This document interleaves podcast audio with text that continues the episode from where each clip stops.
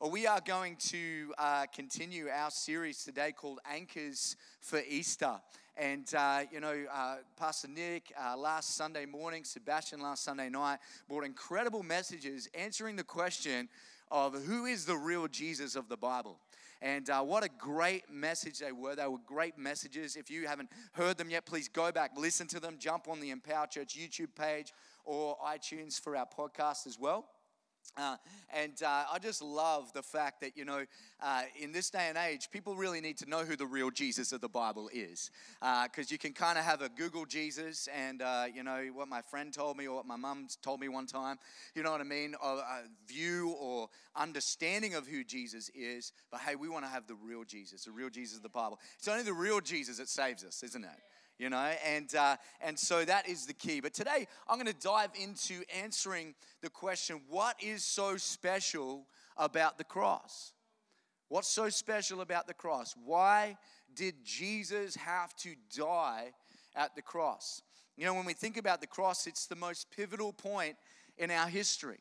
And we even our calendar you kind of it's, a, it's kind of a stop point in history where we have BC before Christ and we have AD Anno Domini, the year of our Lord. Uh, it was situationally, you know, the time that he came, which changed history forever.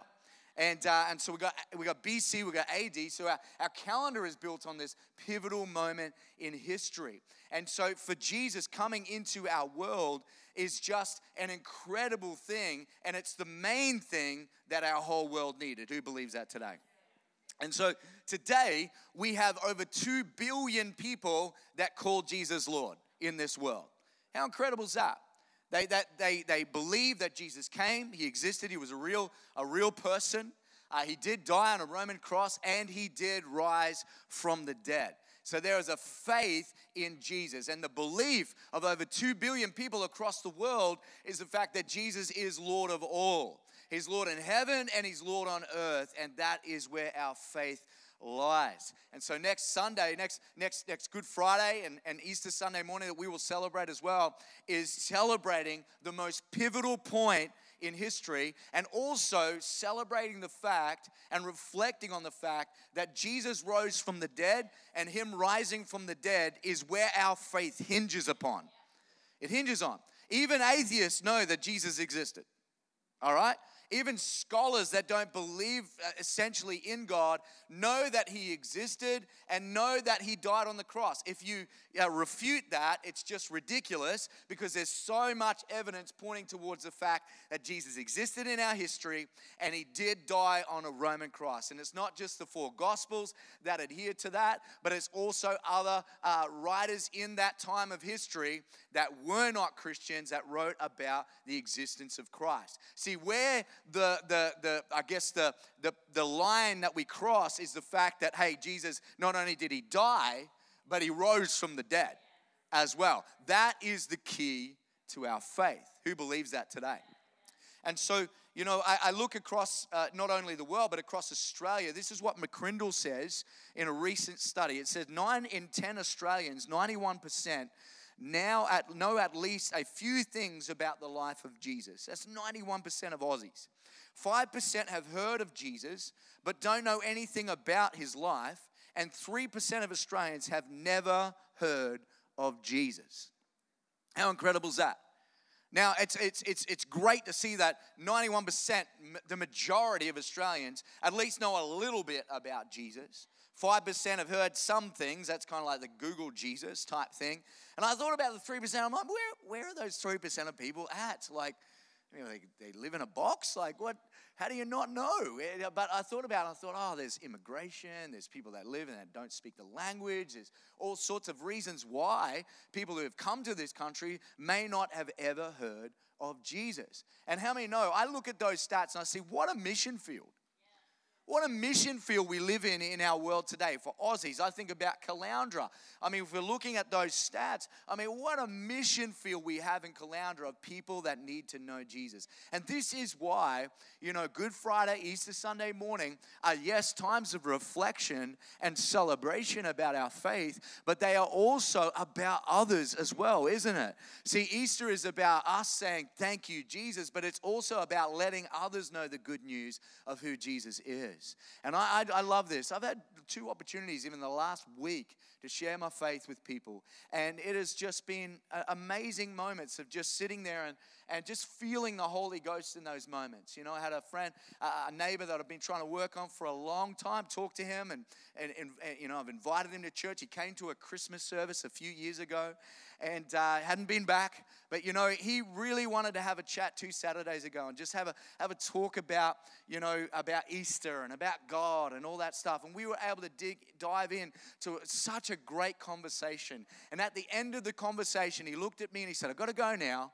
But you've given me a lot to ponder on, you know, and uh, and so so I just I, I love that this is such a great opportunity to invite uh, and, and here's the deal you invite someone to an Easter service, what's the worst they can do? Say no. That's it. That's it. It's just they could probably say, no, I can't, or, or, I can't get to Good Friday, but I can get to Easter Sunday, or I can get to Good Friday. Oh, we just don't know what God is going to do. You know, in most cases, most people are very, very open to it which is incredible. So, next week, I just believe God is going to move powerfully in this place in bringing the gospel to those who have not heard it before and those who need to hear it again. Amen? That's what it's about. And I'm just so excited for what God is going to do. You know, a lot of people that have heard about Jesus uh, and know about the cross, um, and I, I, think about the, the, the movie The Passion. You know, Mel Gibson did that movie a, a while ago now. It's probably 16, 17 years ago now. Um, but, uh, but he's about to do another movie called The Resurrection. And I'm looking forward to seeing that as well. But, you know, I, I remember hearing the, the, the stats of people when they came out of seeing this movie, especially those who were not Christian, did not even understand the faith at all. They came out and their biggest question was this is why did he have to do that? Why did he have to die? What, what was the reason? You know, and a lot of people would probably look into it and think, well, he, you know, he was he was threatening to to the, the people in authority, and they were the religious leaders at the time. He was a certain threat to the Romans to a certain degree, um, but but mainly to the religious leaders because he was, you know, he was gathering a following around him, and uh, it was a threat to their way, a threat to what they thought God wanted, and that is the main reason why he was killed. But at the end of the day, the, the one thing, and, and most people go, okay, yeah, I get that, I understand that. But the thing that we need to understand is this is that Jesus wanted to die. He wanted to go to the cross. I mean, that's the thing that you scratch your head over, isn't it? That's the thing that you have to think about for a moment is that he actually wanted to go to the cross. And it was the main reason that he came into our world was so that he could die at that cross and raise from the dead three days later. Now, the reason that Jesus wanted to go to the cross was this is to atone for our sins. He was there to be the ultimate sacrifice, good for all time, once for all time, to deal with the sin of all of humanity and all of creation. See, you need to understand is that when Adam and Eve, the first humans, first sinned, that they not only sent humanity into a disconnection and a chasm that was fractured from God, our Creator, to who we were, but they sent the whole creation into that fracture. In Romans 8, it talks about that the whole earth groans under the corruption the corruption of sin. That's why the whole earth groans. So the, the earth is groaning. All right, that's why there's sin. That's why we deal with all the stuff that goes on in our world, because the earth is groaning under the disconnection from the Creator. And it's about it coming back under and into relationship again. And, and I, I love this is that, is that before Christ, really what had to happen to kind of deal with sin before Jesus was this. We look at Hebrews 10 10 to 12, it says, For God's will was for us to be made holy by the sacrifice of the body of Jesus Christ, once for all time. Under the old covenant, the priest stands and ministers before the altar day after day, offering the same sacrifices again and again, which can never take away sins. But our high priest, this is Jesus, offered himself to God as a single sacrifice for sins, good for all time. Then he sat down in the place of honor at God's right hand. So, what we see here, we think that the writer of Hebrews was Paul, but whoever the writer was, uh, says this is that, is that before Christ, before he came to deal with the ultimate problem of sin, that the Jewish culture, what they had to do is they had to uh, bring sacrifices to be able to cover their sin. So the animal sacrifices of pure sheep and goats, and they would come, and they would day after there would be ultimate sacrifices that would cover the sins of that year and the sins of the past. So you can imagine like like a bit of a blanket getting thrown over the top of the sins. So God would kind of you know he wouldn't he wouldn't want to deal with it there in that moment but he would see okay that's been covered for now all right how many know when you got uh, when you have guests come over, you've always got that kind of back room somewhere where everything gets shoved. It's like, where are they going to go? They're going to go into the lounge room. They're going to go into the dining room. They'll go to the, probably go to the loo. They'll go to the bathroom. Make sure all those places are clean. But there's that one room. It's like, and you always tell your kids, make sure you don't open this door.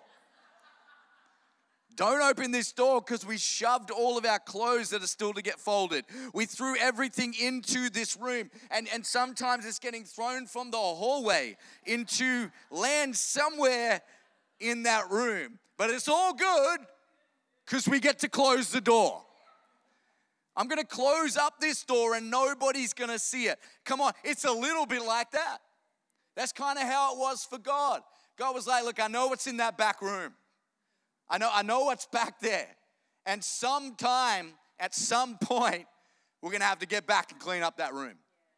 We're gonna have to deal with the mess. We're gonna have to deal with the brokenness. So, this is what was happening generation after generation after generation. Constant covering, covering, covering. Hey, there's only so many things you can shove into a room, isn't there? Only can't close the door.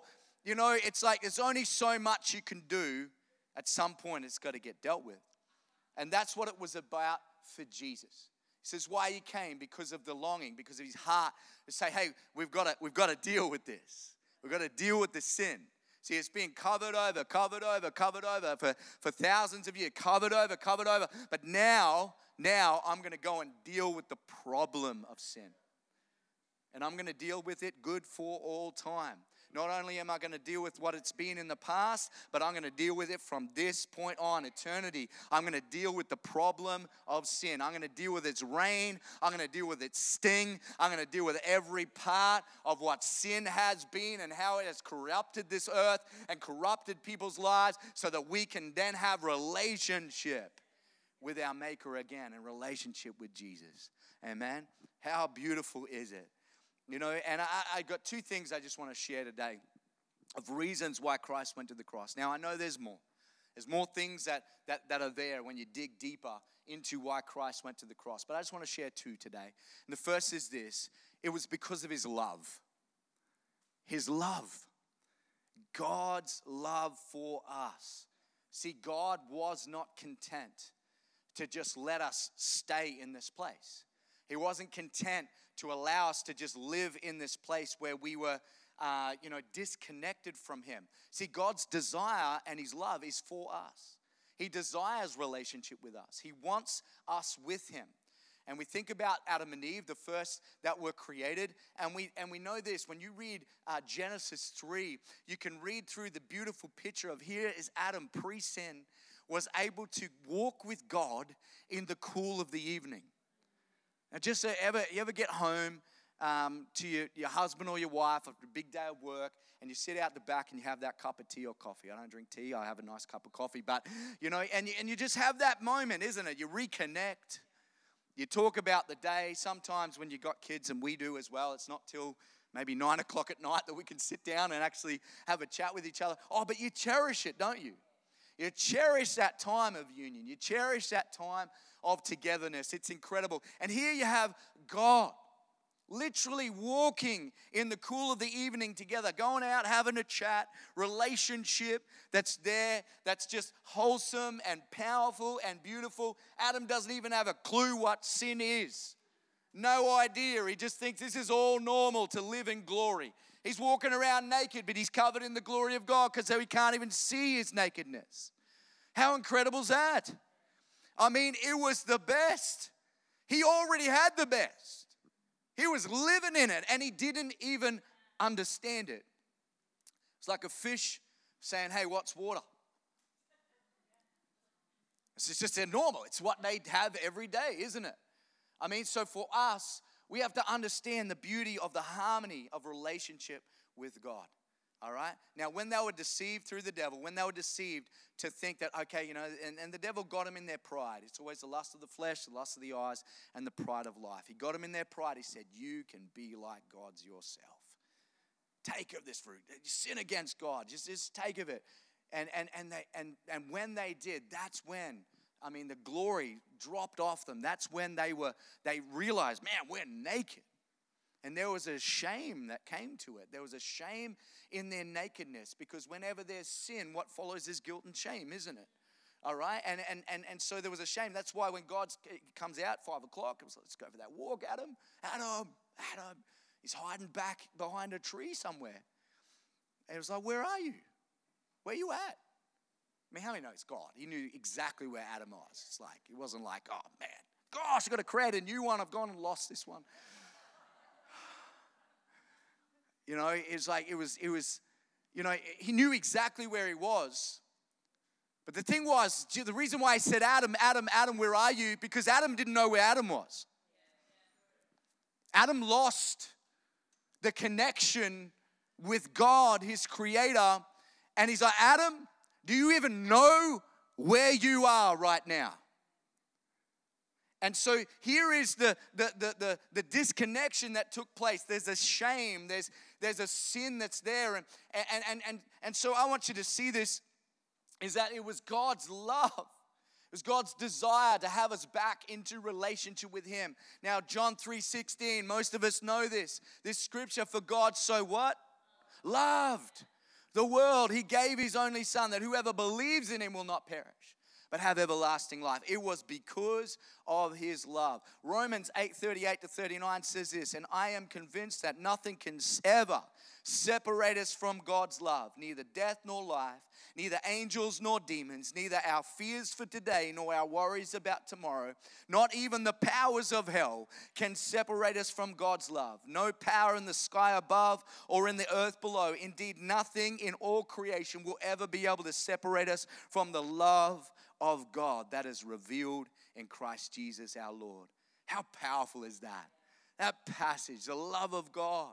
See, even though we may have sinned at times, even though, uh, you know, even if you don't know Jesus today and you feel far from God and disconnected from God, there is nothing that can separate you from His love. He loves you. It is unending, it is unconditional. The Greek word for it is agape. It means it's just unconditional love. It doesn't matter what we've done, where we've been, what's been done to us. It doesn't matter. He still loves us with the same love. Amen.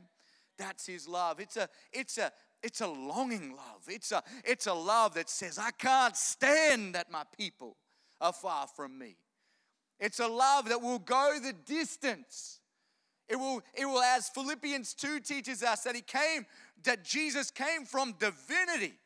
He came in the highest of heights. And then he came as a bondservant. Some versions say as a, as a slave. He came in to serve. Born into abject poverty.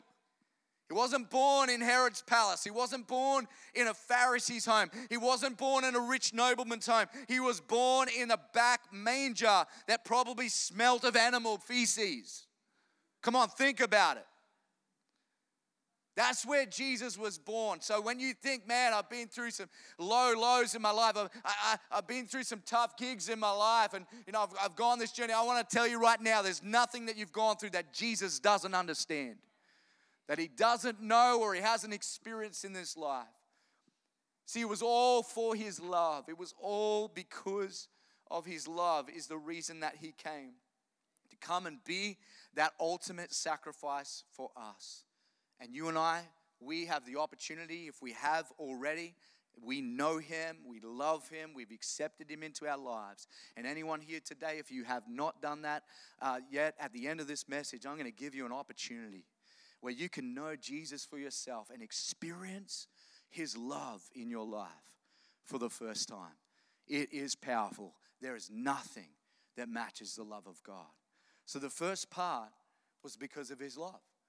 The second part goes a little deeper, was actually because of his justice. God is just. God is holy. He is righteous. He's actually the pinnacle of holiness. There's no one more holy than He is. He is righteousness. We, we can be holy because He is holy. He's the standard of holiness, He's the righteousness that we lean into. And the, and the issue is, is that sin in itself is actually rebellion against God and His holiness and who He is. God's will. That's what sin is. It's to go, I don't need you, God. I can go my own way. That's what sin is. And so the issue with that type of sin is that God truly loves us, but God's God's issue is with sin. Okay? It's with the problem of sin. Okay? So sin had to be dealt with because of the love. All right? Because God is just, because He is holy, uh, and, and, sometimes I know in the world we live in today, there is, a, there is a, a little bit of a pushback in our culture sometimes to make it a little bit more vanilla sometimes to go, oh, don't talk about sin. Don't talk about sin. I mean, God just, He just loves us, just affirm everything in our lives and all those things. Hey, when some things are destroying our lives, true love is to say, hey, this is destroying you. This is not helping you. This is this is this is affecting your marriage. This is affecting your family. It's affecting your relationships around you. Sin is always going to separate what God originally put together. That's what sin is going to do in every case. And so it's not a bad thing. Maybe it, it, it could be uh, culturally at times. People think, oh man, we don't really want to call it out. We got to find gracious ways to deal with that. I understand that. I get that. But at the end of the day, sin is what sin is. And there's disconnection and being far from our Creator. And the one thing that saves us is Jesus Christ, is His atonement, is what He has done for us. See, you have to understand this about the gospel. The gospel is never neutral. Just think about that. It's never vanilla. It's never in the middle. It's kind of fine because this is what a secular culture does. A secular culture wants paradise without the Savior. It wants the, it wants the good blessings without the king. All right, that's what secular culture wants. Give me all the good stuff, but I don't want you to rule over me. I don't want the God factor. I don't want all that stuff, but I want all the blessings. I want all the comforts. I want all the tapestries. I want all that stuff. That's what secular culture is. But the problem with that is that we actually need God. We were created for God. We were created to be in harmony and relationship with Him. And sin separates us from that relationship. And that's why there's effects in the world. That's why there's issues that take place in the world around us. All right, let's talk, take it a little further. In Romans 3 23 to 26 says this For all have sinned and fall short of the glory of God. But being, being justified freely by his grace through the redemption that is in Christ Jesus, whom God set forth as a propitiation by his blood through faith to demonstrate his righteousness because in his forbearance, God had passed over the sins. That's what I was saying earlier. He had passed over, he'd covered the sins previously committed to demonstrate at the present time his righteousness that he might be just and the justifier of the one who has faith in Jesus. See, the key to this is it's not trying to just cover over the sin, but it's understanding what sin is. That if it is a front to God, then the only way that I can come back into relationship, the only way we can, we can know God's grace and mercy is in repentance, isn't it? It is in the repentance and coming before God and saying, Hey, I am not self justified, but I am justified through Jesus and his merits of what he has done. See, I want to tell you today there is not enough good that we can do to come close to the holiness of our God. A lot of times we can measure our goodness not against God, our Creator, but we measure it against each other, don't we? We look at each other and say, Oh, I'm a bit, oh, a bit better than that person. And you know what I mean? I, I, do more good stuff than that person over there. And it's like we measure it against each other. So the measuring stick, the problem with that is we don't get to measure our, our lives against each other. We measure it against God. And there's no way that we can come close at all to getting close to his righteousness and holiness. See, so we cannot self justify. Our salvation is not based on our merits and our goodness, it's based on Jesus and his merits and his price at the cross. That is what gives us salvation. That's what, what allows us to come in. Let's take it a little further. That word propitiation. Let's say that three times. All right, Peter Piper picked it. Yeah. All right. Propitiation. Here's what propitiation means it says a sacrifice that bears God's wrath to the end, and in so doing, changes God's wrath towards us into favor. That's what it does. That's what it does. See, sin still needs to be atoned for because the wages of sin is death. But here's the key here's the beautiful picture is that Jesus didn't require any single person, any man or woman in this world, any creation, any creature to be that sacrifice for all of humanity. He said, I'll do it. God, being holy, just, and justified, as I just read, came and he became that sacrifice. He bore the wrath against the sin. He took it on himself. He took it in physical suffering on himself through the whips on his back 39 times. I mean, the, he was whipped so so much that, that some descriptions in the word that say that he could see the, the ribs coming out, his flesh torn from his body, bleeding, crown of thorns on his head, thorns that long, couple of inches thick, rammed down on his head, the nails through his hands. He suffered physically. He suffered emotionally. He suffered with the abandonment of, of his friends, the abandonment of, of people around him, even in the garden. I'm going to preach about that next Sunday, next Good Friday, about the garden experience and what happened there.